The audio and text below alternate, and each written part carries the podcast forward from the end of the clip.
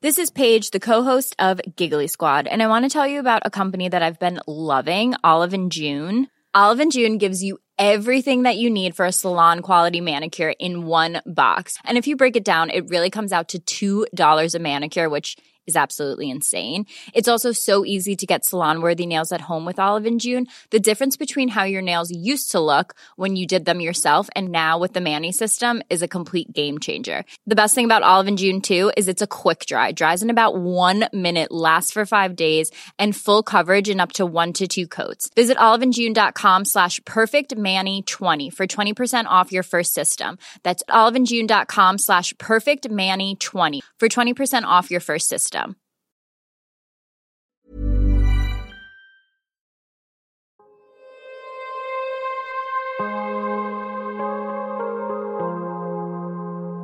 Vores mentale sundhed er nedadgående, og det er til trods for, at vi aldrig har været rigere, aldrig har haft flere muligheder og aldrig har levet længere. Det skal vi selvfølgelig tale højt om, så vi kan blive klogere på, hvordan vi får det bedre. Podcasten her handler om, hvordan vi kan lykkes med at være gladest og friest muligt i det ene, ofte ret travle liv, vi har. Og den handler om, hvordan vi kan lykkes med at være både professionelt ambitiøse og passe på os selv på samme tid. Jeg taler med eksperter og privatpersoner om alt det, der fylder inde i os. Min erfaring er, at når vi taler højt om de ting, så opdager vi, at der er mange andre, der bøvler med de samme ting. Og jeg tror virkelig på, at vi kan lære af og inspirere hinanden ved at dele vores sårbarheder, erfaring og viden. Så velkommen til Vores Mentale Sundhed, en Mindcare Collective podcast. Jeg håber meget, at du vil lytte med, og at du følger med på min Mindcare Collective profil på Instagram, hvor jeg hver dag deler indhold til refleksion, motivation og inspiration. Jeg hedder Lea Helmand. Har du også været lidt forvirret over, hvorvidt det der med at tage vitaminer og andre kosttilskud er en god idé?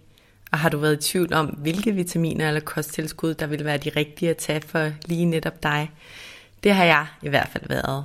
Jeg er blevet meget klogere på emnet med årene, fordi jeg er dykket ned i det selv, men jeg er stadigvæk langt fra ekspert på emnet. Det er Oliver Amdrup til gengæld. Og derfor har jeg inviteret ham på besøg i dag for at gøre os klogere på, hvad vitaminer og kosttilskud egentlig kan gøre for os, og for at gøre os klogere på, hvordan vi egentlig skal navigere i vitamin- og kosttilskudsjunglen. Inden vi starter vil jeg som altid også lige nævne, at du helt gratis og nemt kan støtte, at der bliver ved med at komme nye afsnit af vores mentale sundhed. Det gør du selvfølgelig først og fremmest ved at dele, at du lytter med derude. Derudover betyder det selvfølgelig også rigtig meget, hvis du rater podcasten, anmelder den og subscriber til den i din podcast-app, hvis du kan lide det, du hører. Du kan også donere et valgfrit beløb til podcasten. Det gør du via MobilePay-nummeret 155503, som du også kan se i tekststykket under afsnittet her. Det er alt sammen med til at støtte, at der kan blive ved med at komme nye afsnit. Tusind tak. Velkommen til Oliver Amdrup Chambi. Tak, tak for at komme. Hvordan har du det i dag, Oliver? Jeg har det godt. Jeg synes, jeg har det ganske godt. Jeg har sovet godt. Jeg har haft en god start på dagen. Fik lavet lidt yoga i morges, inden børnene vågnede. Og ja, så jeg, det er en god start. Oliver, jeg har glædet mig til, at du skulle komme og være med i dag, fordi du skal gøre mig og lytterne klogere på et emne, som jeg ved, at mange synes er lidt svært og uigennemsigtigt langt hen ad vejen. Vi skal nemlig tale om noget, du ved rigtig meget om. Vi skal tale om vitaminer og om kosttilskud. Og vi det skal bliver selvfølgelig... spændende. Det bliver mega spændende. Ja, det er. Ja. ja. Og vi skal selvfølgelig tale om, hvordan det påvirker vores fysiske og mentale sundhed. Og så skal du gøre os klogere på, hvordan vi kan navigere i det her felt. Og vi skal tale om, hvordan man egentlig ved, hvilke vitaminer og kosttilskud man egentlig har brug for, og vi skal også tale om, hvad man skal kigge efter, når man vælger de her vitaminer og kosttilskud, og, og meget mere. Er du klar på det? Jeg er helt klar. Dit yndlingsemne. Mit yndlingsemne. Inden vi springer ud i det, så øhm, vil jeg gerne lige starte med at introducere dig. Du hedder, som nævnt, Oliver Amdrup Chambi. Du er 39 år, lidt endnu. Yes. Du er stifter af Puri, der jo netop sælger vitaminer og kosttilskud og i dit arbejde, men egentlig også privat, så har du især en mission om at gøre en forskel i forhold til mængden af miljøgift, som vi i dag bliver udsat for gennem ja, blandt andet vores fødekæde og vores miljø generelt, og så også igennem vores kosttilskud. Og det kommer vi alt sammen tilbage til. Oliver, jeg tænker, at vi bare springer ud i det. Så vil du ikke starte med at fortælle, hvordan eller hvorfor fik du interessen for det her emne med vitaminer og kosttilskud? Altså, hvad var det, at det var, eller hvad var det, der gjorde, at det var det, du ligesom har valgt at kaste din tid over?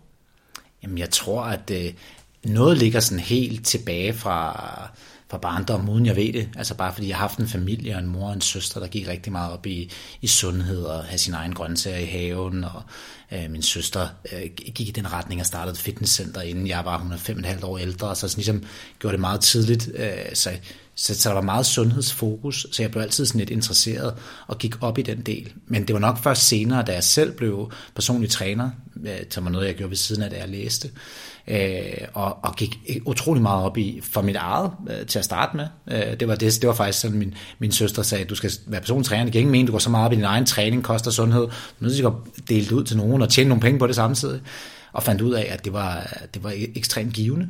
Øh, både på at se folk flytte sig, men også på, på hele øh, nørderidelen og alt det, man kunne gøre. Så, så der begyndte jeg at, at komme ind i den verden, og der blev kosttilskud et, et tema, da vi nåede lidt længere hen i, i, i viden, øh, og øh, det, det, det stammede sig i sådan den første sådan store introduktion, man havde jo leget med alt fra proteinpulver og kreatin, men det var sådan meget det styrkemæssige.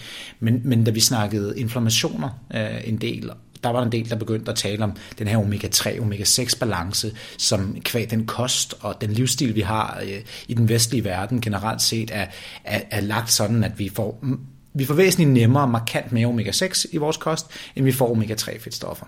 Og hvis man sådan meget simpelt skulle forklare det, så, øh, så er den ene øh, proinflammatorisk, og den anden antiinflammatorisk. Så det er en form for en, lad os kalde det, en, en, en ildebrand. Der skal, den skal være tændt hele tiden. Det skal ikke være full on fire, og den skal heller ikke være helt ved at dø ud. Så man skal ligesom finde det, det perfekte stadie. Og da vi så ligesom begyndte at dykke ind i det, og se, at, at, at nogle af de her måske inflammationsskavanker, øh, som vi så i træning fra øh, Julius, min, min co-founder og partner, som øh, dengang havde, han havde det bøvl med knæ, jeg havde noget skulder, vi så øh, folk i 60-70'erne, der, der, der havde problemer med fingrene, der var albu, der var alle mulige forskellige, det her var meget de fysiske, og ikke helt lige så meget sådan de andre dele af den øh, inflammatoriske øh, lidelser, vi ser desværre også. Men, men det var der, vi var fokuseret i, i træning til at starte med. Og, og, og vi hørte så mere og mere om det her, gud, man burde spise noget mere fed fisk og så videre, og få måske omega-3 fedtstoffer. Øh, og, og det var så der, vi begyndte at nørde det, og tilfældigt, Julius og jeg havde læst den samme bog om omega-3 fedtstoffer, øh, som gik rigtig meget op i, at man kunne faktisk tage fiskolie i en koncentreret omega-3 form, og så kunne man måske hjælpe med at, at, at, at eliminere noget af den inflammation, som kroppen den havde. Øh, og det legede vi med, og vi mærkede effekten på en krop. Så begyndte jeg at lege med det med, med mine personlige træningsklienter, øh, øh som lige pludselig fik at vide, at de skulle spise øh, 10 af de her kapsler. Og da vi så ligesom gik i gang med at, at, at lege med det, så var det sådan, at nu giver vi folk en masse fisk, er der nogen side effects af det her? Jeg anbefaler en at spise, der står, du må spise en til to på bøtten, men jeg siger, du skal spise 10. Øh, kan der være nogle side effects? Og der begyndte vi så at dykke ned i hele det her miljøforurening, og hvor det var. Og det var der, vi fik interessen for at starte brands selv, kan man sige, det space. Fordi et var, du leverer et aktivt virkemiddel, men to var, øh, hvis du leverer et aktivt virkemiddel, som folk spiser i en, en ganske, øh, lad os sige, en stor dose, men også bare en dose, de spiser hver dag, jamen, så vil man også sikre sig, at det her det er rent over tid, så man ikke forurener nogen med noget. Og det var ligesom det, der gjorde, at den viden kunne vi ikke finde selv som forbruger. Og så ligesom kastede vi os ud i at sige, gud, det må man da kunne lave selv. Ret blødt og naiv dengang uh, i, i start 20'erne, men, øh, men ja, det, det var her, der det hele startede. Og det var der, interessen startede for, for at lege og tweake. Så det startede med os selv, men så blev det så ens, ens lille øh, træningsgruppe af, af, af, af mennesker i alle aldre. Vi snakker topatleter til øh, jamen, folk, der bare skulle tabe sig, til øh, ældre, der gerne ville holde sig i form, så de kunne blive med at gå på jagt øh, i 70'erne. Og så, du ved, det var en bred spænd af folk, men det var lidt det samme behov, der var. Så Ja. Og i dag har et brand, et kæmpe brand med et kæmpe sortiment af produkter, hvor det her med renhed er et element i det, og det kommer vi tilbage til. Det gør vi. Oliver, vil du ikke starte med, bare for at få alle med, vitaminer og kosttilskud, hvis du skal definere de to ting, hver især, man måske også over for hinanden, kan du så ikke lige prøve at gøre det? Hvad er det? Hvad er vitaminer, og hvad er kosttilskud? Ja, hvis vi, hvis vi starter med vitaminer, øh, og, og lige lægger kosttilskud et øjeblik, så hvis vi starter med byggesten, og den forklarer vi det meget simpelt, men, men det giver en god forståelse. Hvis man, men hvis man forestiller sig, at vi, vi indtager noget i, i første omgang for at få noget energi, altså mad øh, generelt set, og det er den måde, vi altid har indtaget øh, energien på. Det kan være fedt, protein og kulhydrater. Det er sådan de tre hovedenergikilder, øh, som man kigger på. Hvis vi leger det et hus, jamen så er det måske, det er måske byggestenene. Det er alle de grundelementer, der bærer huset. Men, men der er en væsentlig forskel på, kan man sige, kvaliteten i af de øh, byggesten, man spiser. Og der kan vi gå et hak dybere og sige, at vitaminer og mineraler, øh, jamen det er så et eller andet sted kvaliteten. Jo flere vitaminer og mineraler, der er i de her forskellige øh, næringsstoffer, vi spiser, hvorfor er det et stykke broccoli ofte er en langt højere kilde til især vitaminerne, øh, end en skive lysbrød. Øh, men der er jo begge to kalorier. Det giver jo egentlig et eller andet sted nok næring til, at vi kan overleve, men kvaliteten i, hvad vi får ud af det, er ret forskellig. Øh, og der er der, hvor at vitaminer og mineraler, de er essentielle for os. Det vil sige, at det er noget, vi skal have fra vores kost. Altså det, det, det, det kan simpelthen ikke lade sig gøre for os at overleve uden de her øh, forskellige vitaminer i kroppen. Så begynder kroppen at lukke ned for forskellige ting. Så det er en, en, det er en utrolig vigtig del af det. Og hvad skal vi bruge dem til? Jamen det er for, at vores celler fungerer ordentligt. Det er for, at vi kan stå op om morgenen. Det, jamen det, det, det er hele paletten. Altså der, det, det er selvfølgelig forskelligt, hvad de forskellige vitaminer og mineraler går ind sådan helt konkret og påvirker, men, men essentielt set, så er det noget, vi skal have. Og ellers så, det, jamen, så worst case, så dør vi, altså, mm. hvis vi slet ikke får øh, nogle typer af vitaminer og mineraler. Vores knogler presser sammen, du ved, der kan, være, der kan være mange forskellige, det var de meget grælde eksempler, men, men, men pointen i det er, at der er en baseline, og der er også en eller anden form med, med kvalitet der i, i kost. Så det, det vil sige, det er sådan vitaminer og mineraler, og så er der tilskud, kosttilskud, og det skal jo ses som, det er et tilskud til kosten. Men er vitaminpiller et kosttilskud? Ja. Og er der nogle kosttilskud, der ikke er vitaminer? Forstår du, hvad jeg mener? Ja, det kunne man godt sige, øh, fordi at et kosttilskud, der er også nogen, der siger, for eksempel lad os sige kollagenpulver, Øh, det er ikke nødvendigvis på samme måde essentielt, eller protein, du får det højst sandsynligt andre steder fra. Der er nogen, der vil sige, at det er en fødevare. Øh, det er lidt, nu er vi ude i noget sådan, hvor, hvor ligger det henne regulatorisk? Ligger det i fødevarekategori? Ligger det i, i vitaminer? Øh, men ellers så siger alt det, der er A, B, C, D og så videre derude af vitaminerne, det, det er på vitaminsiden, og så mineralerne, og så er der jo også noget, som nu snakker vi omega-3 før, det er jo egentlig et fedtstof, men det er stadig en essentiel fedtstof. Det vil sige, det er et fedtstof, vi igen ikke kan overleve uden. Så hvis du ikke slet ikke får noget omega-3, jamen så worst case, så brænder den hjerne sammen, og du dør og så videre et eller andet sted. Ikke? Jeg ved ikke, om jeg... Men det er faktisk ikke et vitamin? Det er faktisk ikke et vitamin. Der er nogen, der kalder det vitamin F, men, øh, øh, men, men det, er, det, det, det er det ikke. Det er, det er stadig noget basalt set, vi skal have, men det er egentlig mere et fedtstof, vil jeg sige. Omega-3 fedtstof. Jeg forstår godt, hvorfor vi siger, at folk kan være lidt forvirret, ikke? Og super forvirret. Ja. Jeg tror også, at man skal nok hvis man synes, det er rigtig interessant, skal man nok ikke dykke for meget ned i de individuelle ting, sådan virkelig langt ned, og, og I skal have K2, den her versus den her osv. Man skal forstå det som at, at altså multivitaminen, øh, at multivitaminpillen i det sammenhæng er jo egentlig godt fundet på, for den prøver at give dig basalt set lidt af det hele der, sådan, så du lige dækket ind som sådan en, et sikkerhedsnet. Øh, at det ikke altid fungerer i praksis. Jeg vil stadig sige, at det, det kan være en rigtig vigtig del i at, at tage et kosttilskud, hvis man er lidt i tvivl om, hvad man får og hvad man ikke får. Men ellers så er der måske nogle enkelte ting, som vil have en markant højere effekt, hvis man, hvis man, øh, hvis man får dem, og som måske er endnu sværere at få i kosten. Også kvæg, øh, hvor vi lever, hvordan vi lever, hvad vi spiser osv. Men ja, det kan vi også komme nærmere ind på. Jo, det er jo Ja, fordi det har også en stor betydning, det der med, hvad vi har tilgængeligt, ikke? Helt, helt sikkert. Altså, man kan sige lige nu, at vi i, i, øh, i Norden, uh, vi har ikke særlig meget sollys tilgængeligt, uh, så vitamin D uh, er et, altså det er jo det er virkelig essentielt for os, for vores immunforsvar, for mm, hvordan vi egentlig fungerer på rigtig mange leder. Men, men, men det er jo noget, som vi jo Altså, det får vi ikke rigtig noget af for solen. Man kan godt få det for kosten, men man får utrolig lidt. Og det her, hvor at, at, at vitamin D som kosttilskud måske er det, der giver mest mening om vinteren her, som virkelig giver værdi for dens pris, eller dets pris især, fordi at det er et, øh, ja, et, et vitamin, som har så stor betydning på, hvordan cellen reagerer på kryds og tværs af vores immunforsvar. Der er så mange underledte effekter. Jeg plejer at sige, at mennesket, altså vi skal se os lidt mere som, vi er jo et eller andet sted, øh, vi er jo selvfølgelig ikke et simpelt elektrisk kredsløb med øh, serieforbundet og parallelforbundet, men, men vi er lidt mere serieforbundet, og tingene hænger sammen. Altså hvis vores hjerte ikke fungerer ordentligt, jamen det er klart, det påvirker hele kroppen og så videre. Man kan måske godt snakke anderledes om fingre. Men hvis man, hvis man ser det på den måde, og vi skal have x, vi har brug for noget D-vitamin for, at vi har det godt, mm. jamen så er det klart, at kroppen den er så snu, så den tager den første del til de allermest essentielle ting. Men hvis vi nu i 6 måneder får næsten ingenting, så er det klart, at vi får mindre og mindre og mindre. Så hvis længere nede af den uh, ja, ja, fødekæde der, eller rangorden et eller andet sted, jamen der er nogle af de ting, som vores immunforsvar, hvor, hvor nemt bliver vi uh, uh, hvad hedder det, påvirket af en virus, eller hvor, hvor nemt penetrerer noget af vores celler. Og så, jamen det er klart, så går vi og slider det. Så der er også noget med at optimere det, og det kunne man gøre. Øh, ja, nu skal vi passe på, at jeg ikke hopper for langt ned i det Nej, men det, det er fint, og jeg synes, det med D-vitamin især, det er noget, man hører tit, og jeg tænker også, det er derfor, at nu er det jo blevet anbefalet, at børn op til fire år, før var det kun til to år, men at de får de her D-vitamin-dråber, yes. og du fortalte os, inden vi tændte mikrofonen, om et studie fra USA,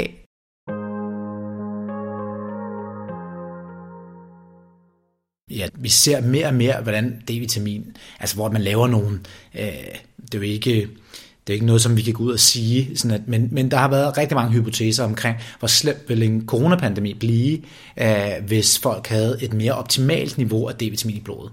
Og der er nogen, der siger, jamen det er altså det er oppe i 80'erne procent fordel, altså det havde været, hvis folk havde haft bedre vitamin D-indhold i, i kroppen, bare fordi hvordan immunforsvaret immunforsvaret selv reagerer, når det bliver påvirket af, om det er en influenza, eller hvad end det end er.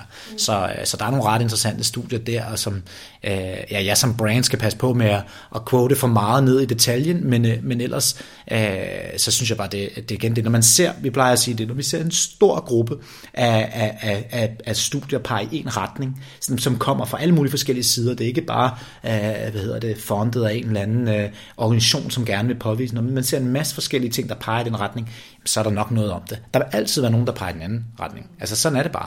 Øh, også bare fordi vi er så forskellige, som vi er. Og meget apropos det der med forskellige retninger, fordi du nævnte kosten før, og der er et spørgsmål, jeg gerne vil spørge dig om, fordi jeg ved, at der er nogen, der hævder, at hvis vi bare spiser varieret og nogle gode, rene økologiske råvarer, så kan vi sagtens dække vores vitaminbehov. Jeg kan huske, at jeg på et tidspunkt øh, lavede sådan en story ud til folk på min Mindcare Collective profil, hvor jeg spurgte, sådan, hvad synes I egentlig om vitaminer, og viste min håndfuld der, som jeg var gået ind i og, og bruge. Og det, og det var virkelig forskellige holdninger.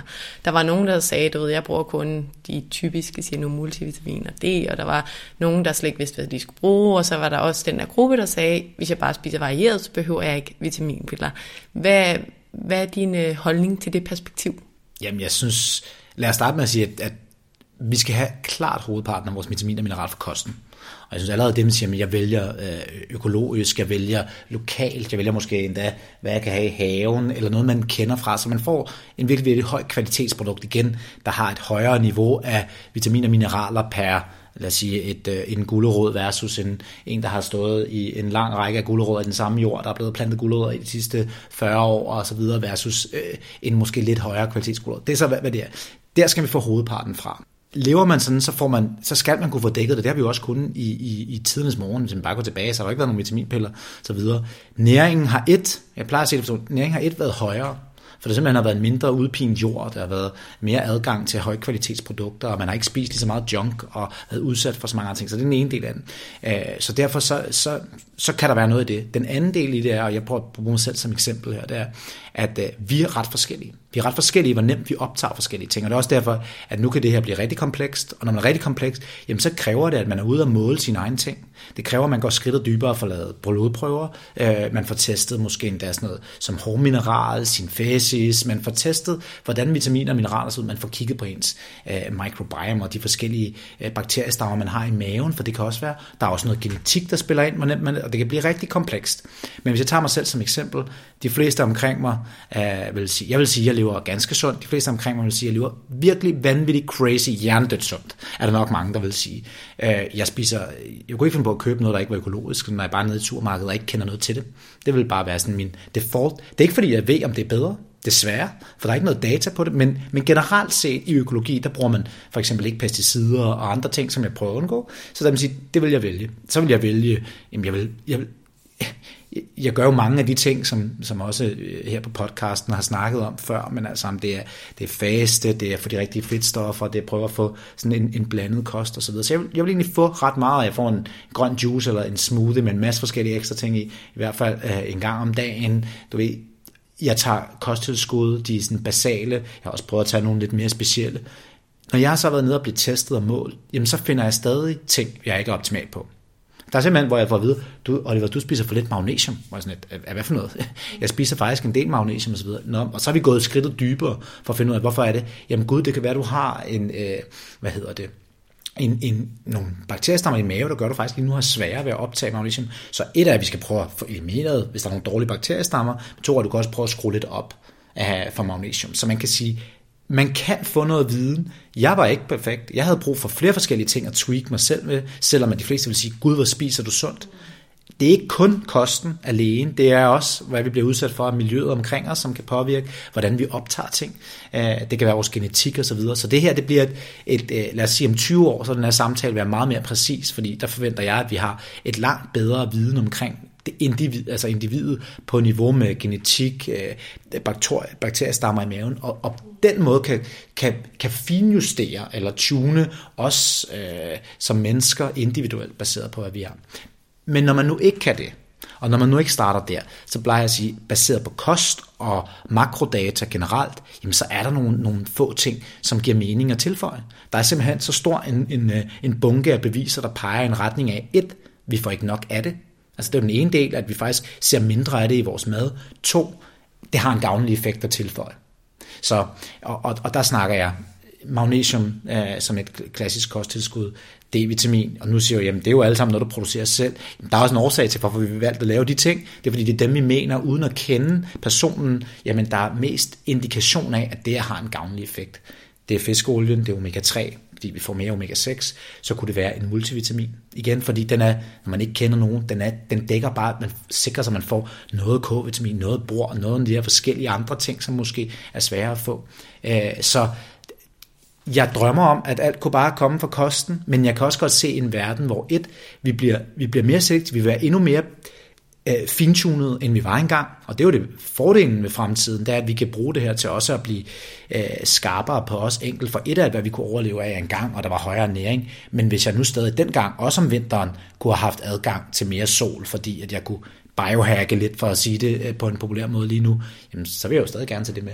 Ja. Så. Og vi lever jo på en helt anden måde i dag, og meget længere, og vi har jo slet ikke så mange friske råvarer, eller jo, det har vi måske, men vi har også rigtig mange forarbejdet og alt muligt sukker, der okay. forstyrrer os på alt muligt. Og som sagt, selvom jeg ikke spiser sådan nogle ting, øh, altså det, folk, jeg, jeg var meget striks, øh, jamen så havde jeg stadig behov. Og nogle af dem havde vi også behov for at dykke hakket dybere. Så til dem, der siger, jeg spiser varieret og øhm, også økologisk, der siger, at det er det helt klart det allervigtigste. Det er vigtigere end at tage kosttilskud. Det skal vi slå fast.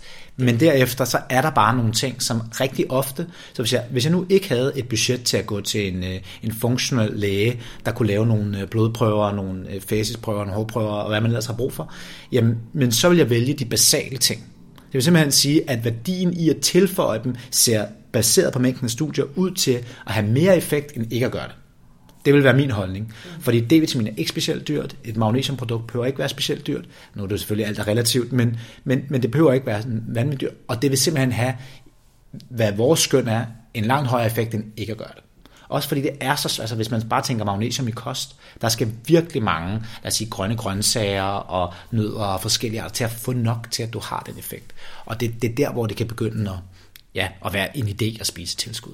Ja, så svaret er, selvom man spiser økologisk varieret, så kan man, som det ser ud på de studier, i hvert fald bruger og ligger op af, ser det ud som om, at man kan få en øget effekt eller en bedre effekt af at tage nogle tilskud. Helt klart, og der er igen D-vitamin, hvor man, hvis vi tager det op som, som det her, nu er det, nu er det jo vinter her, og selvom at der er D-vitamin i, i noget mad, jamen så er det ofte organkød.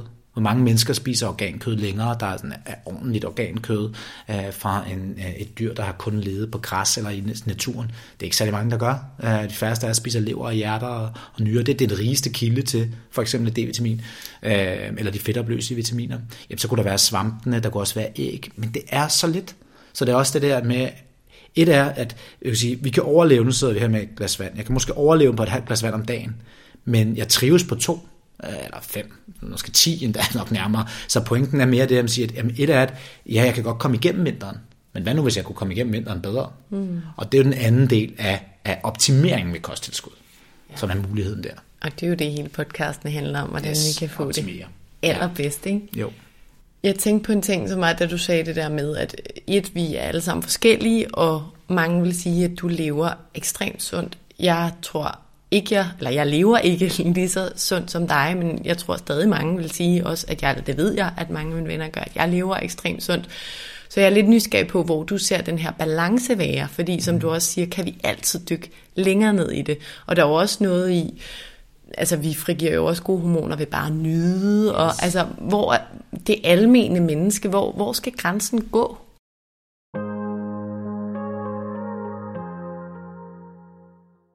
Jamen altså, jeg synes, der er, det, der er jo det vigtige mentale aspekt i det. Det skal ikke være sådan, så det bliver en obsession. Og det tror jeg også, det gør jeg også selv en, en dyd ud af, at for mig, at hvis, hvis jeg er ude et sted, hvor jeg ikke kan lige kontrollere det, jeg spiser, altså, jeg vil helst være et sted, hvor det er noget, jeg så sætter pris på. Hvis jeg nu skulle en dolce et eller andet, som måske ikke var lige det bedste, jamen så vil jeg helst bare noget, der er lækkert, eller hjemmelavet, eller et eller andet stykke kage for nogen, der selv har stået og, og, og kælet med det. Det giver en anden glæde for mig, end lad os sige et eller andet fra øh, en tilfældig bager, som er sådan, det vil jeg ikke have samme lyst måske til at, til at, at hoppe ned i. Men altså, jeg tror, man kan kontrollere, Øh, og det bliver sværere og sværere, fordi vi spiser mere og mere ude, og vi er mere og mere rundt og så videre, men jeg, jeg prøver at sige, hvis jeg kan kontrollere 80-90% af min, så resten, det, det generer mig ikke. Jeg drikker et glas vin, jeg, jeg hygger mig, jeg, jeg, jeg tager de der ting. Jeg bliver ikke sådan stresset af det som type, men det er godt klar over, at det er der nogen, der gør. Nogen, der tænker, ej, nu skal jeg være sådan her, ej, det der, det var et fejl. Og det, det er jo hele den mentale del i det at sige, jamen, vi er i balance. Altså det er vigtigt, at, øh, jamen, at man også kan sidde og nyde noget, fordi det er måske et godt socialt øh, øh, selskab samtidig, så det er måske ikke lige det, man havde valgt. Til gengæld får jeg noget andet, der var godt her, end hvis jeg sad alene derhjemme og spiste lige den salat eller et eller andet, jeg selv havde valgt.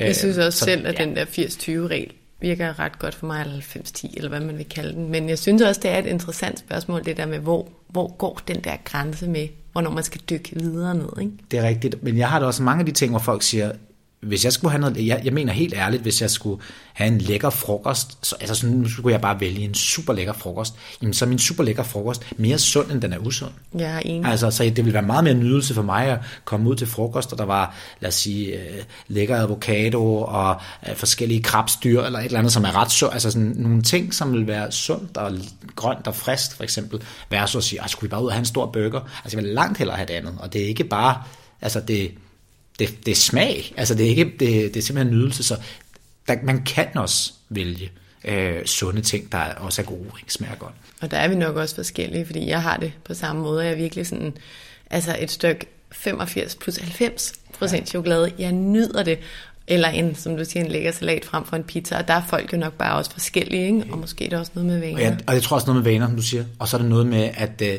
jeg tror, din krop, den taler til dig øh, på en helt anden måde, fordi en gang ville jeg nok også have valgt en, en sødere chokolade. I dag synes jeg, at den mørke chokolade smager væsentligt bedre, også øh, uden sukkeren, fordi jeg kan smage noget helt andet. Det er der, min lyst ligger, og heldigvis for det kan man sige, at den går den vej. Men, men jeg tror, du har ret. Der er helt sikkert, øh, øh der er vi forskellige, men, men der er også noget i vaner. Ja. Så. Jeg, øh, jeg lever helt sikkert også 20% bare på, hvad jeg har lyst til og hvad der er, og det bedste jeg ved er en surdejsbold med smørost, og det er der også plads til.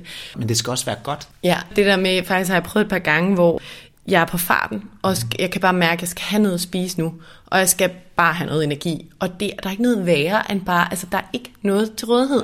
Så kan man gå ind i en 7-Eleven, og jo, der kan man finde en eller anden paleo lille salat, men eller hvis man går ind i en eller anden bager, og det er bare det helt, altså, ja, der er virkelig ikke noget, kroppen har lyst til. Nej, men så er det jo godt, at vi har fundet faste af sundt, ikke? Så det siger jeg til mig selv, når jeg, vi rejser også en del, og hvis man ikke har adgang til det, så faster jeg bare.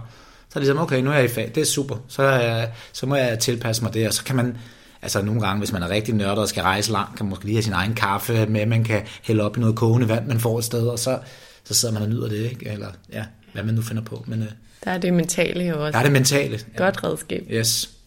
Oliver, kan du ikke give nogle eksempler på, sådan helt specifikt, hvad kosttilskud kan hjælpe os med? Du har jo sagt noget, men kan du ikke prøve ja, at nævne nogle eksempler på vitaminer og kosttilskud? Hvad kan de gøre for os mentalt og fysisk? Ja, man kan sige, at hvis vi lige holder et af, fordi der er, der er en meget stor del i forhold til også, at, at jeg kommer selvfølgelig fra en baggrund, hvor vi også sælger kosttilskud, og der er nogle ting, som vi, vi, vi, vi inden for, for den fødevarelovgivning, der er, øh, siger om hvert produkt. Men hvis vi, hvis vi tænker på kroppen mere logisk, så jeg vender den lidt om og siger, jamen øh, vi, vi er, det hele hænger sammen et eller andet sted. Så hvis jeg nu ved, at øh, magnesium for eksempel, jamen det er godt for, at muskler slapper af og så videre. Vi ved, hvor vigtigt at søvn er for vores mentale tilstand.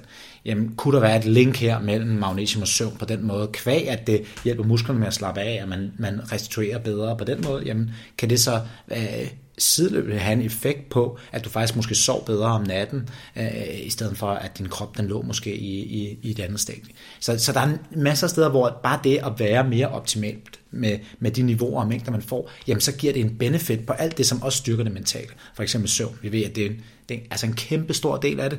Øh, så så på den måde kan man sige, selvfølgelig er der visse ting, jeg plejer at sige, at din hjerne er lavet af en stor del af omega-3 fedtsyre. Så hvordan har hjernen det, hvis den nu slet ikke får det, den er ledet af? Altså, den er lavet af, jamen, det er måske heller ikke det bedste for hjernen øh, over tid. Igen er der ikke nogen direkte ting, vi må sige omkring hjerne og omega-3 fedtsyre i Danmark. At vi må sige, at det er godt forsynet øh, og så videre, også fordi at øjet er lavet en del. Men, men der er noget logik her, som hvis man ser på det, øh, ligger til grund og siger, det, det, det er nogle af de byggesten, vi er af. Så der, der er nogle produkter her, som i hvert fald helt sikkert øh, ja, er en del af byggestenene. Øh, Jamen, hvad kan man ellers sige? Hvis vi, hvis vi forestiller os igen, at det handler om at være kalibreret så tæt på optimalt som på alle de her forskellige vitaminer og mineraler som overhovedet muligt, så fungerer vi bedre. Jo mere vi har nogle ting, hvor vi stikker lidt ud, altså hvor vi, vi siger, at vi er vildt deficient på øh, magnesium, altså vi får simpelthen alt for lidt af det, jamen hvad påvirker det så af andre ting, som så bliver en lille kamp, kroppen kæmper, uden at vi nødvendigvis mærker det. Altså vi plejer at sige, at, at øh, hvis, hvis vi tager den her analogi om, om bål før, hvis vi har en, en masse små, nogle af de bål inde i kroppen, de er så små, at vi overhovedet ikke mærker det.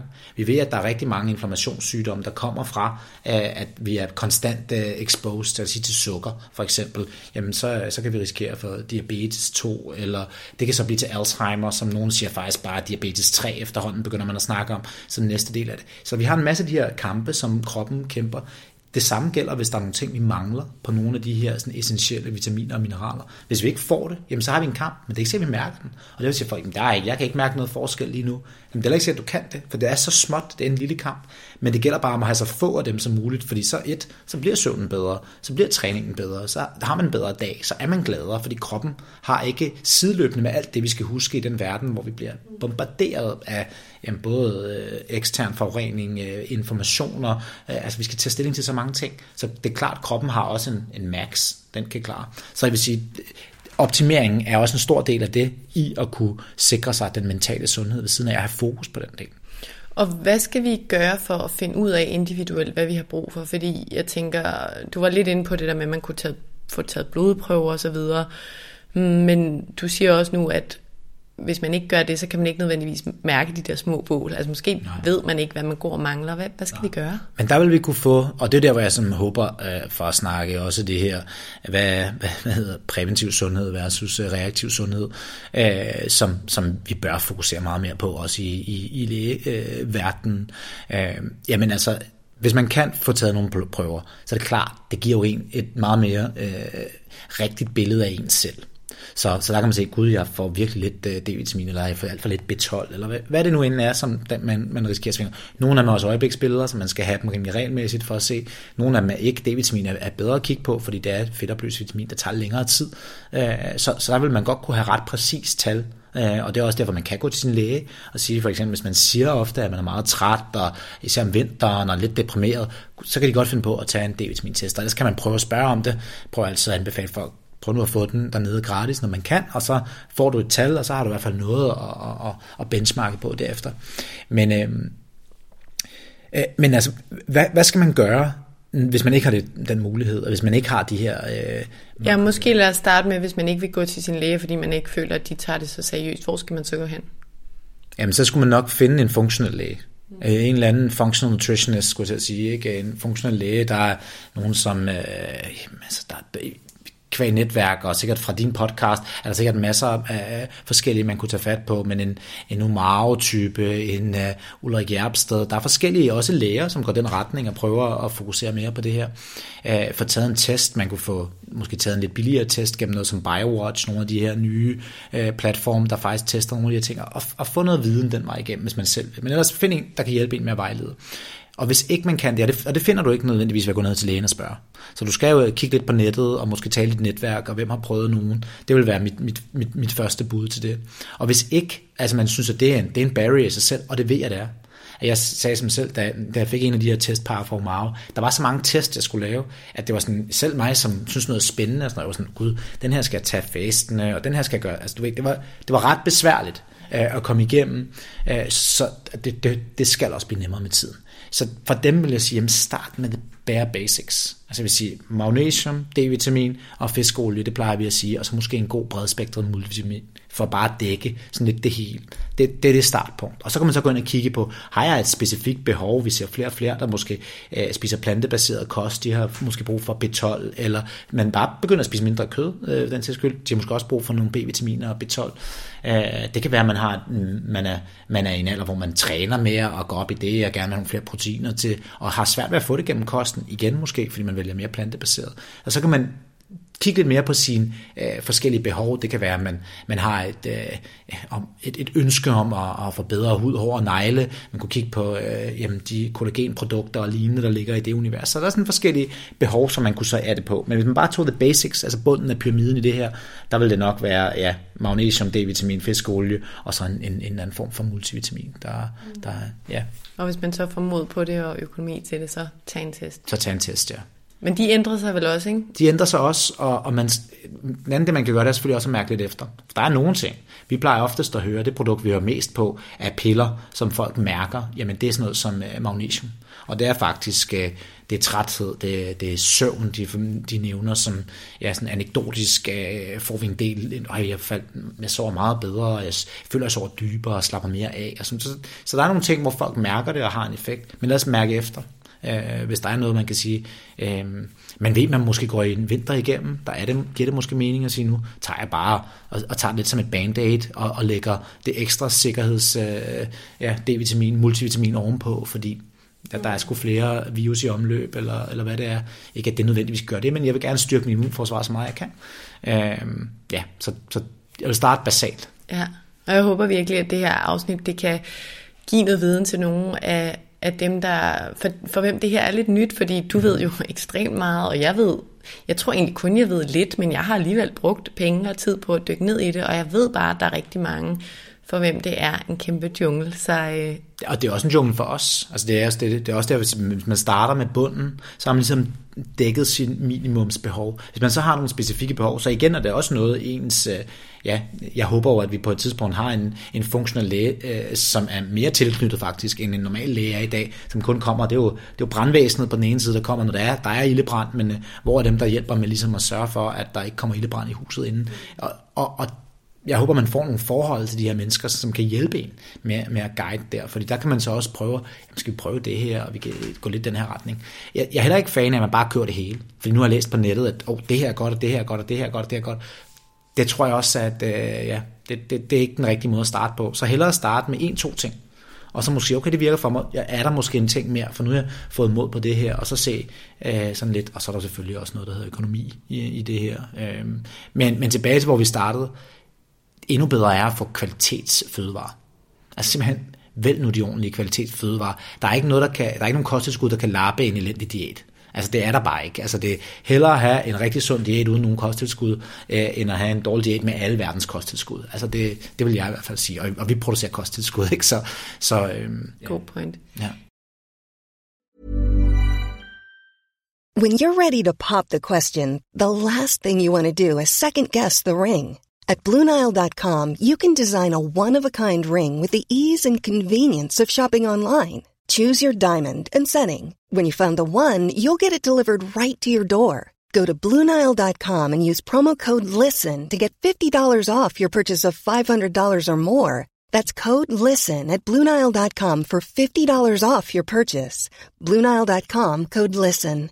This is Paige, the co-host of Giggly Squad, and I want to tell you about a company that I've been loving, Olive and June. Olive and June gives you everything that you need for a salon quality manicure in one box. And if you break it down, it really comes out to $2 a manicure, which is absolutely insane. It's also so easy to get salon worthy nails at home with Olive and June. The difference between how your nails used to look when you did them yourself and now with the Manny system is a complete game changer. The best thing about Olive and June too is it's a quick dry, dries in about one minute, lasts for five days, and full coverage in up to one to two coats. Visit oliveandjune.com slash perfectmanny20 for 20% off your first system. That's oliveandjune.com slash perfectmanny20 for 20% off your first system.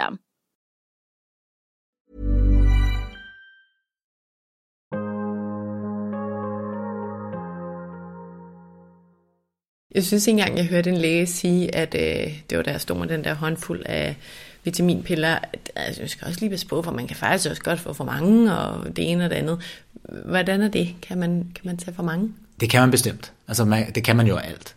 Vi skal faktisk gå op i rigtig mange, for at det bliver for mange der, hvor man måske skal være mest opmærksom, det er jo sådan noget som øh, de fedtopløselige vitaminer eller D-vitamin osv., som er svære at komme ud af kroppen, hvor de andre, det kan blive en dyr hobby at tage for mange. Øh, selvfølgelig påvirker de også hinanden individuelt, men ellers så er man meget bedre til at skille C-vitamin for eksempel ud gennem kroppen, det kommer med ud med urin og så videre rimelig hurtigt, men, øh, men, men, men D-vitamin for eksempel, hvis man fik for meget, men, men vi snakker, for de fleste mennesker, der er det så ekstremt meget, du skulle ved en fejl komme til at sidde og spise øh, 20 piller af glasset hver dag i en periode, for at det ligesom var. Øh, så, så vi har en buffer i, i, i os. Altså, plejer at sige, man kan også godt spise organkød flere dage i streg, altså, og, og, og klart, det er måske ikke optimalt, og det er det heller ikke. Så, så selvfølgelig kan man få for meget, men jeg tror, vi er uh, i, i langt de fleste henseender, altså lad os sige 99 procent, det er et tal, jeg bare trækker op af den blå luft her, men uh, hvor vi får for lidt. Mm. Så det, det er meget sjældent, at vi, vi hører, gud, du spiser alt for meget af det her, det, det er simpelthen det er helt galt. Øh, så det er ikke noget, vi skal gå og være bange for? Det er ikke det, jeg vil være mere, jeg vil være mere bange for, at jeg fik for lidt af noget andet. Det er i hvert fald det, jeg vil bruge min igen. Nu talte du lidt om, om lægerne før, og at vi måske forhåbentlig i fremtiden er, har lettere adgang til en funktionel læge. Hvorfor tror du ikke, at lægerne i dag fortæller os særlig meget om vitaminer og hormoner, for den sags skyld, osv.? Jamen et af det, det er jo ikke lægernes skyld, for det er jo egentlig ikke det, er jo ikke det de er blevet uddannet til. Så det er jo den ene del af det, det er, at, og de gør jo et, et ekstremt vigtigt job. Det er også derfor, vi har ligesom, øh, formået at, at øge øh, velfærd og levealder og alting. Det er jo kvæg, alt det vi ved om læge, øh, øh, ja, alt det vi ved fra sådan den klassiske læge, øh, ja, lægeindustri i dag. Så, så på den måde er det jo fantastisk at have til, hvis man får en vanvittig infektion, brækker et ben, du ved, der er et eller andet, det er jo, det er jo for vildt alt det, vi har skabt. Men der er så lidt tid brugt på den præventive del. Altså, i den, det er jo alt sammen, hvis der er den her sygdom, hvad gør vi så? Hvis vi ser det her, hvor, hvad kan vi så gøre? Altså, du ved, det, det er alle, det er brændslukningen meget mere, end det er, øh, hvordan får jeg bygget et ordentligt hus? Man kan jo spørge, hvor mange af jer har været til lægen og haft en samtale om, hvad de kan gøre for at forbedre deres helbred. Øh, altså, det, det tror jeg aldrig, jeg har haft en samtale nærmest med min læge. Så, så det er ikke noget, der sker af sig selv. Det er noget, man skal opsøge. Hvor at man, det kunne være fedt at få en læge, der sagde, prøv, har du overvejet, prøvet faste en periode, eller har du prøvet at spise flere grøntsager og lidt mindre af det der, eller har vi lige testet dig for dit øh, xy XYZ, så vi kan se, at du ikke og der skal vi hen af. Så jeg mener bare, det er nok lige nu, at det er mere en uddannelse, der, der, der har en retning. Jeg tror, vi skal have et spor mere på, og så håber jeg over tid, at vi kommer til at bruge lige så meget krudt på det spor, som på det andet spor. Fordi lige nu, der tror jeg ikke engang, det er i procenter, det kan måles, at vi bruger øh, pengene på, lad os sige, reaktiv medicin versus præventiv medicin. Så ja. Oliver, jeg ved, at du, som jeg også nævnte i indledningen, har en mission om at gøre opmærksom på, men også egentlig at gøre en forskel i forhold til det her med mængden af miljøgift, som vi faktisk bliver udsat for i dag, og du nævnte det også lidt før, men det er jo både vores fødekæde, vores miljø, og også igennem vores kosttilskud. Kan du ikke fortælle lidt om det? Hvad er det for nogle miljøgifte, og hvor bliver vi påvirket fra sådan lidt specifikt, og hvordan? Ja. Jo, det kan jeg, og det, for at starte, så er det faktisk nok det vigtigste at tænke på, det er en sådan, lad, nu siger jeg mit nærmiljø, men der, hvor man er allermest, og de ting, man, bliver, man, man, man rører ved allermest, lad os sige det sådan. Så, så et er jo luft. Så hvordan er ens indeklima, der hvor man sover, der ligger man ofte ja, forhåbentlig 7-8-9 timer øh, af gangen, øh, hvor man arbejder, hvor man bevæger sig som familie osv. Det er en, det er en kæmpe stor del af det. Øh, så der er noget at tjekke ind på. Man kan lige så gang, når man køber et hus, se hvor høj er partikel, øh, partikeludledningen i det område versus andre områder. Er der en høj, øh, øh Øh, hvad hedder der, mange øh, brændeovne? Dem ser vi jo blive brugt meget mere nu på grund af, at priserne på øh, gas og så videre er blevet meget højere. Men, men, men så er der noget med ens, med ens luft på den ene side. Så er der vand.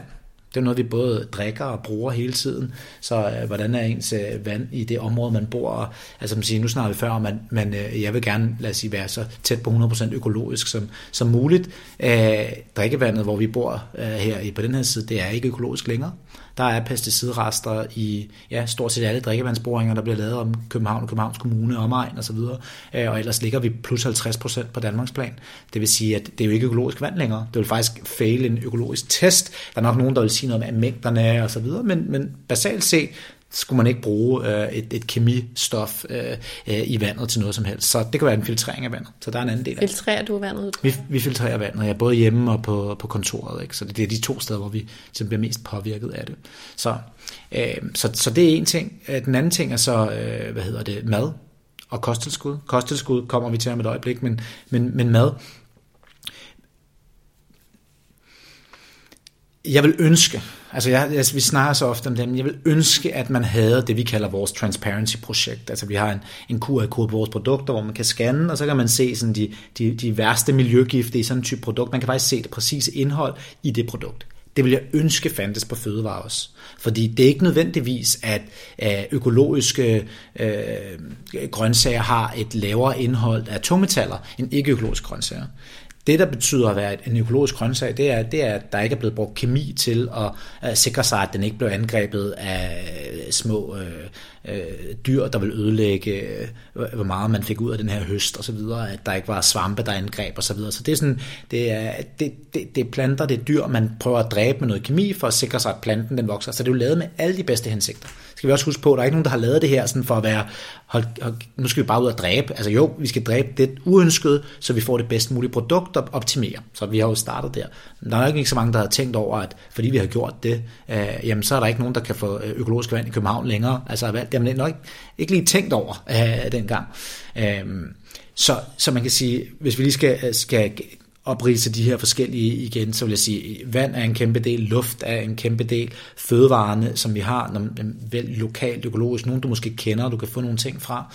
Øh, og så er der selvfølgelig nogen i det her, der kan vi også dykke ned, men der, der er nogle fødevaregrupper, der er højere risiko end andre. Øh, så der er nogle planter, for eksempel, der er bedre til at suge øh, skidt ud af jorden end andre. Men hvad, når vi taler miljøgifte, pesticider, ja, tror jeg, de må det kun en, jeg nævnte det der, ikke? Men... Ja, fordi hvad, nu sagde du tungmetaller også før. Hvad, hvad, øh, hvad fagner miljøgifte egentlig om?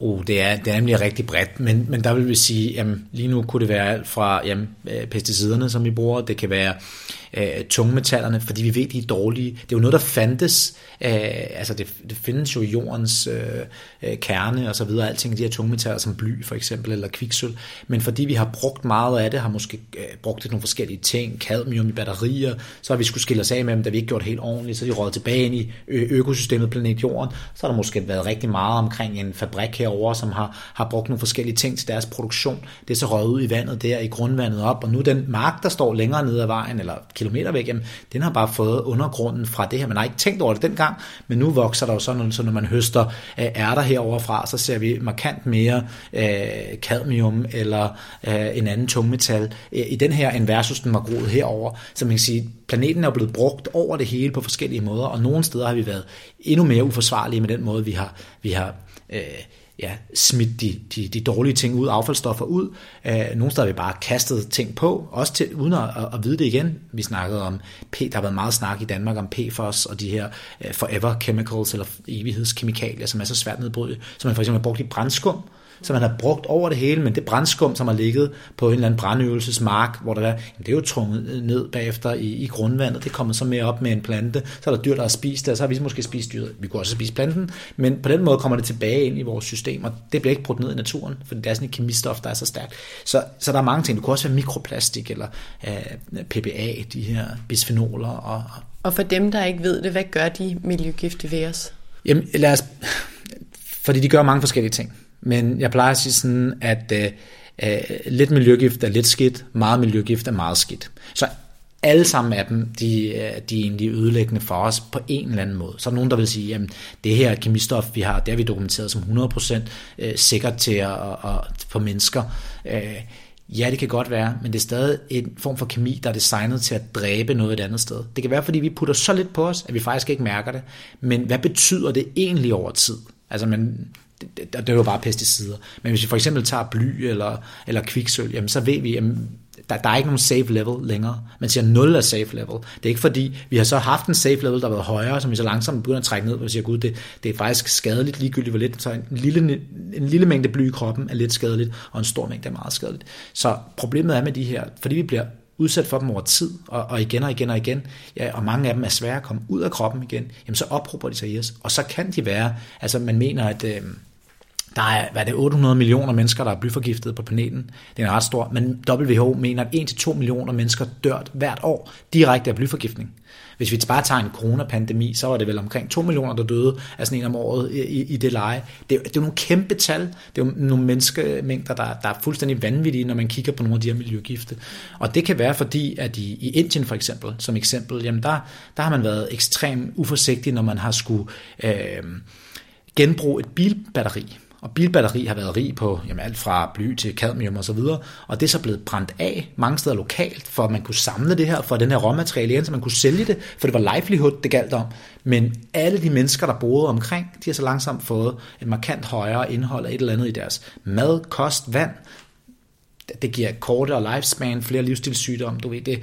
Der er ikke noget positivt at sige om den historie, så vi skal undgå det. Så det er miljøgiftene, og dem er der jo så desværre rigtig mange af, og de fleste er for os usynlige. Vi aner ikke en pind om det. Så øhm, ja. Og det er jo, som du også sagde før, en af grundstenene hos Puri, altså at man kan scanne hvert produkt og se indholdet af de her værste, i hvert fald miljøgifte. Præcis. Og det er jo en af de ting, jeg tænker, man med fordel kan kigge efter, når man øh, går efter øh, vitaminer og kosttilskud. Fordi det er jo en jungle, og det der, det det. jeg tror virkelig, der er mange, der ikke ved, at man kan risikere at faktisk indtage høje niveauer af pesticider, for eksempel ved at købe en vitaminpille.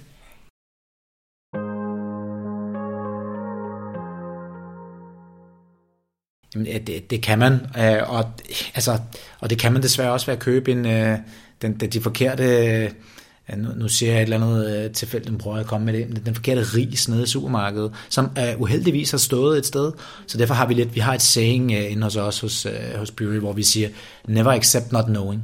Altså vi burde egentlig, hvor vi er så, så forbrugere og som menneskehed, bare så øh, øh intelligente og dygtige til at skabe ting, og vi sender folk til månen, og vi kan gøre fandme, altså vi kan virkelig gøre meget, øh, men hvordan kan det være, at man kan gå ned og købe noget med et giftstof i, med noget man tror er sundt? Og det eneste, det ville kræve, det var, at nogen tog en laboratorietest af det batch for det område. Der var nogen, der testede det, fordi vi ved, det er ikke noget, der er nogen, der siger, ej, du skal have lidt arsenik, det er okay med bly. Bly er fint nok for dig, det skal du bare have lidt af. Det er der ikke nogen, der siger. Så vi er så alle er enige her for en gang skyld. Øh, så hvorfor er det, vi ikke tager de her sådan, største risikogrupper, øh, øh, mørk chokolade. Nu snakker vi om den før. Jeg er stadig totalt frustreret over, at det er bare sådan en, man ser, når den bliver testet, om det er i Tænk eller Clean Able Project i USA, eller hvor det er, man ser, så er der ofte cadmium og forskellige ting i, fordi kakaobønnen er god til at suge nogle af de her ting op af jorden, og den vokser et sted, hvor man måske har været, øh, haft en tendens til at, at bruge nogle af de her ting, og så videre. Så ja, jeg ser helt skrækslagen ja, ud i øjnene lige nu. Og der kommer så, hvad kan man gøre, øh, også for lige at komme med en løsning, så det ikke bliver helt, men, men variere lidt. Det, det er faktisk en ting. Hvis ikke der er et, øh, et, et, et transparency-projekt eller en, en, et, et datapunkt fra firmaet, og det kommer der fra flere og flere, og det er også det, det, er det vi prøver at skubbe hele tiden, at sige, altså stille spørgsmål. Vær den kritiske forbruger. Uh, har du et produkt, du bruger ofte? Altså sådan nogle af de der basisprodukter, man bruger rigtig tit. Ens rengøringsmidler måske, ens... Uh, øh, ja, altså alt, hvad der har i hele den, den kasse, der hedder rengøring, øh, vaskepulver og, og, og, og, og cleanliness, eller hvad man kan kalde det, ens drikkevand, som vi snakkede om før, ens øh, kosttilskud. Folk spiser de her kosttilskud dag ind og dag ud morgen. Altså det, det er de steder, man virkelig vil prøve at, at, at tjekke. Så er der nogle gange en mørk chokolade, som man godt kunne lide det her brand, og det er økologisk, og man har tænkt, det var det bedste, men men helt egoistisk ja. så, et egoistisk spørgsmål yes. herfra, eller jeg ved ikke, om det er noget, lytterne er interesseret i, men det er jeg. Yes. Du er interesseret i det her Ved du, hvilken chokolade jeg skal vælge, hvis jeg skal... For nylig har Tænk faktisk lavet en test, øh, hvor de kom ud med nogle ting, hvor der var noget viden. Det var desværre ikke mine favoritter, der var, var blandt der, og mine chokolader, som jeg spiste, var ikke med. Øh, så jeg ved ikke. Men, men jeg har faktisk begyndt at skifte mere, hvor jeg havde før den, jeg elskede den her, det var den her. Nu er jeg sådan lidt, det, og det virkelig virkelig åndssvagt, for det kan faktisk være, at jeg spiller russisk roulette med mig selv hver gang, og ender med at købe noget andet, der var dårligere. Men, men det er tilbage til, at på et eller andet tidspunkt, så burde vi kunne tage de her høje risikoprodukter og så var det en del af fødevarelovgivningen, ligesom at, det er, at man skal teste for de bakterier øh, i kyllinger, der gør os instant sick, for eksempel salmonella eller E. coli. Der skal man lave en test, øh, så lad os tage de andre ting, vi ved er sundhedsskadelige også. Og, og vi behøver ikke gøre det overalt til at starte med. Lad os bare starte med, der er så mange kloge mennesker, der kan sige, jamen det her øh, udsnit af produkter, det er højeste risiko. Babyprodukter. Tænk, at du kan gå i Whole Foods og købe babymad, som kan have fem gange mængden af bly i. Helt lovligt. Øh, eller andet sted, det er ved at blive lavet om. Øh, men, men at man kan gøre det, det, det virker fuldstændig vanvittigt. Øh, så, nå, jamen det... Til, tilbage til vitaminerne her til ja. slut. Når vi kigger efter det, vi nu engang vil vælge, vi har fundet ud af, hvilken slags vitaminpille type eller kosttilskud vi skal have, og så skal vi ud og finde den. Og vi øh, kigger måske på, om der er den her tredjeparts øh, certificering eller tredjeparts undersøgelse. Er der andet, vi skal kigge efter, når vi ki- vælger vitaminpiller og kosttilskud? Jamen, jeg synes, du, du er rigtig godt med. Vi plejer at sige, at der er et, øh, den, den mængden af det aktive virkemiddel. Så hvis du køber fiskolie, skal der være omega-3 i. Det er derfor, man spiser det. Så er der nok omega-3 i. For det er også noget af det, at fordi det ikke er samme målestok og samme mængde, som brands giver, jamen så kan der være ret stor forskel. Vi får ofte det spørgsmål, øh, når, når folk siger, gud, jeg er så ret dyrt, og jeg skal tage tre piller, så det er ikke lige så effektivt. Jo, men, men det kan godt at du skal have tre piller, men de tre piller får du øh, 2.000 mg omega-3 fedtstoffer. I den anden ene pille får du 400. Så du kan jo faktisk, hvis du vil have det en til en i penge, kan du så spise en halv af dem nærmest og få det samme. Øh, så, så kig lige på den aktive virkemiddel, hvor meget er der egentlig i af det, som man, man køber, for det er det, der skal give en effekt, og så renheden. Fordi hvis jeg spiser det her igen og igen og igen og igen, jamen så forvent at du kan få noget data, og du, nogle gange kan du også spørge, det var den måde, vi startede på i sin tid. Der var der ikke nogen, der rigtig gav os det. Vi, vi ringede jo til alle firmaerne for at prøve at få en laboratorierapport fra dem, og de fleste var sådan helt, altså nu stod nede i Mata, selv på apoteket var de sådan, ja, hvad for noget? Du vil gerne vide præcis, hvor meget, hvor mange parts per billion bly, der er i vores fiskolie. Det kan vi ikke svare på, vel? Altså så, men, men det kommer. Altså det, det er et 100% sikker på, at vi skal derover. Og nu kan vi se, der sker det på lovgivningsområdet på babymad i USA. Der kommer faktisk en, en lovgivning for, hvor meget bly og altså de her tungmetaller, som der må være i babymad. Og det er jo på grund af det hårde arbejde, som vi ser øh, sådan noget som Clean Label Project og mange af de andre organisationer, som har været at teste, jamen det, det hårde arbejde, de har gjort med at dele noget information, jamen så kommer der nogle lovgivninger. Men det tager 10 år, og der er vores babyer desværre jo øh, oftest blevet større og bruger ikke babymad længere, så vi skal, vi skal skubbe hele vejen igennem her. Ja, så jeg vil ikke, øh, opsummeret vil jeg sige, det er de to ting, jeg vil kigge på. Aktiv virkemiddel, øh, hold dig til de, øh, de, de kerneprodukter til at starte med, medmindre du får lavet en test eller arbejder med en, fordi det kan være en jungle. Øh, og ellers, hvis du prøver noget nyt, så prøv en ting ad gangen. Tilføj, lad med at tilføje syv nye kosttilskud på en gang. Det er ikke nødvendigvis det, der giver øh, resultater. Det er da i hvert fald nogle retningslinjer. Det er nogle retningslinjer, der er givet videre.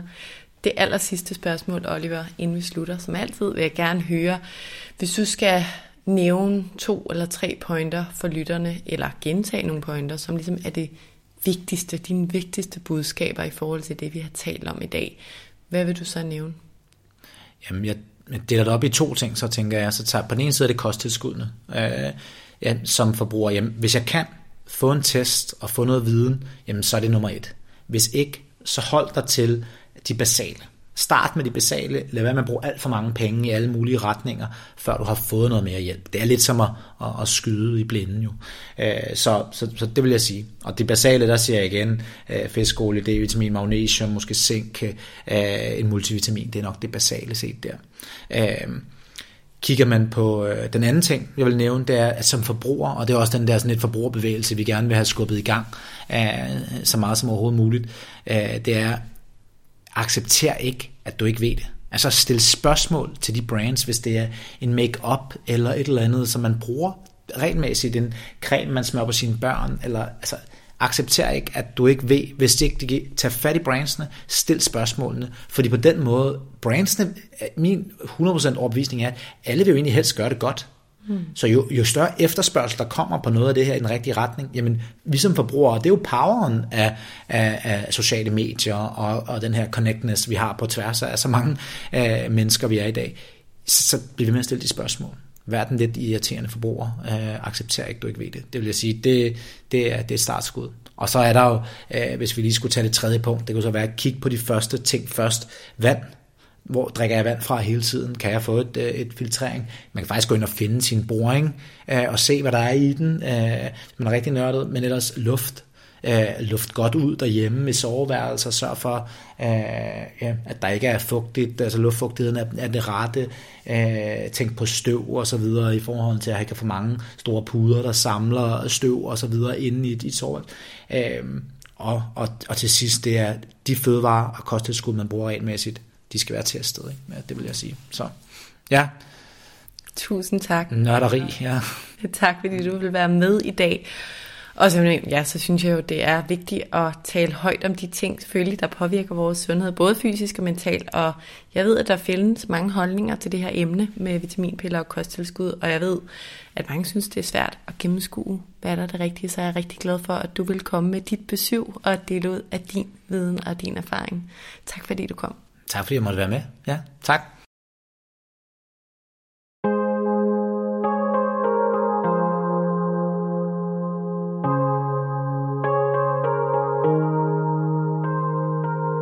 Jeg håber, at det her afsnit med Oliver fik givet jer derude noget klarhed over vitaminer og kosttilskud, som jeg ved er et meget bredt emne, og et emne, der for nogen er lidt forvirrende.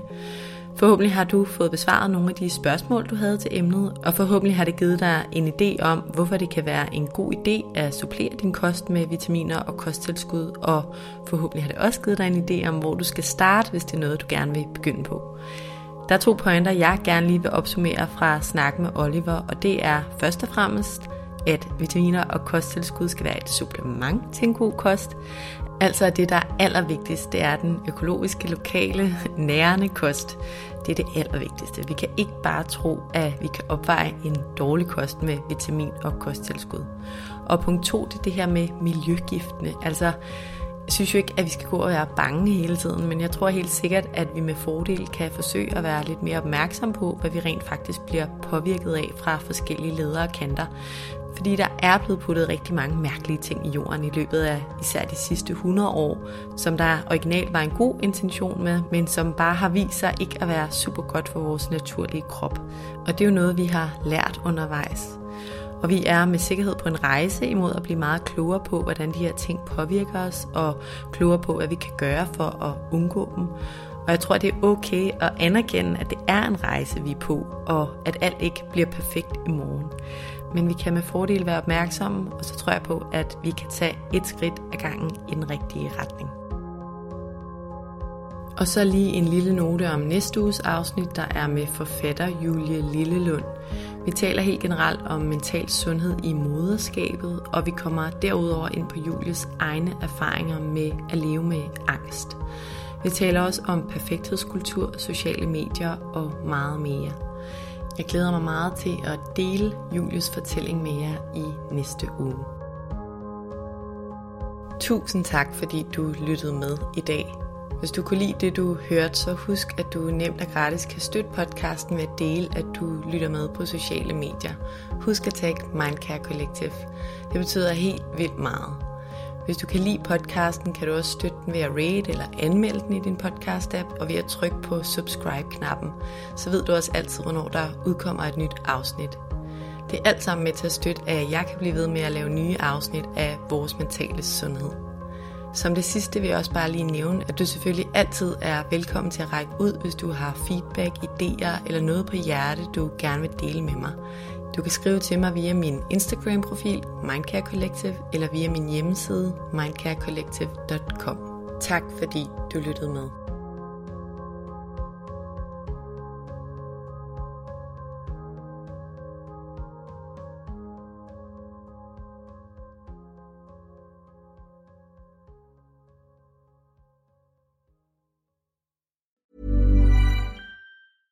Hey, it's Paige DeSorbo from Giggly Squad. High quality fashion without the price tag. Say hello to Quince.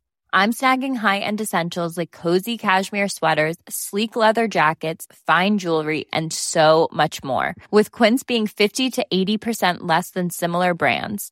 And they partner with factories that prioritize safe, ethical, and responsible manufacturing. I love that. Luxury quality within reach. Go to quince.com slash style to get free shipping and 365 day returns on your next order. Quince.com slash style.